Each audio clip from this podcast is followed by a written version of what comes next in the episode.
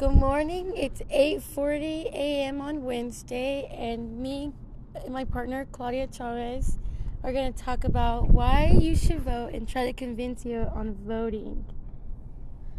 Um, hi, I'm here to try to convince you why you should vote. Do you ever feel like your voice is not heard and when it comes down to the government?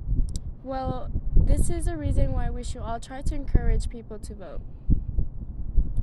Voting is not mandatory, but when citizens do vote, they participate in the Democratic dem- process. democratic process. Voting picks uh, the leader that represents the ideas and laws you agree with and the ones who support your interest.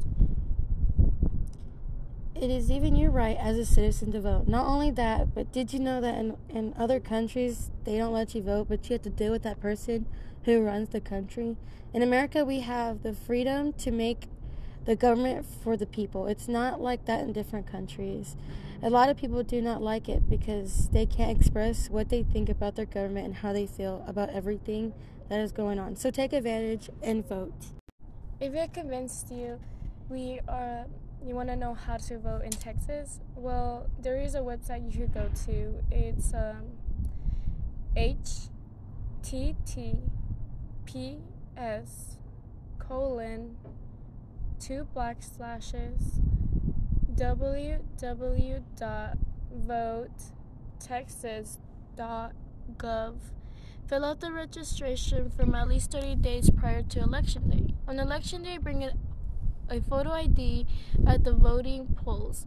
When voting in person, if you have a reason why you can't obtain one or of the seven approved forms of identification photo, then fill out a reasonable impediment declaration from also known as RID. After that, even present an alternative from identification of a bank statement or utility bank or voter registration certificate.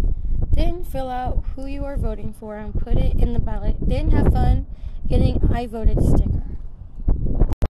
But not a lot of people could vote. There's certain regulations to follow to vote in the United States. One, you have to be a U.S. citizen, and two, you must be older than 18. Three, not a felon, but also must have completed the full sentence if been one. And four, not judged mentally incompetent by a court.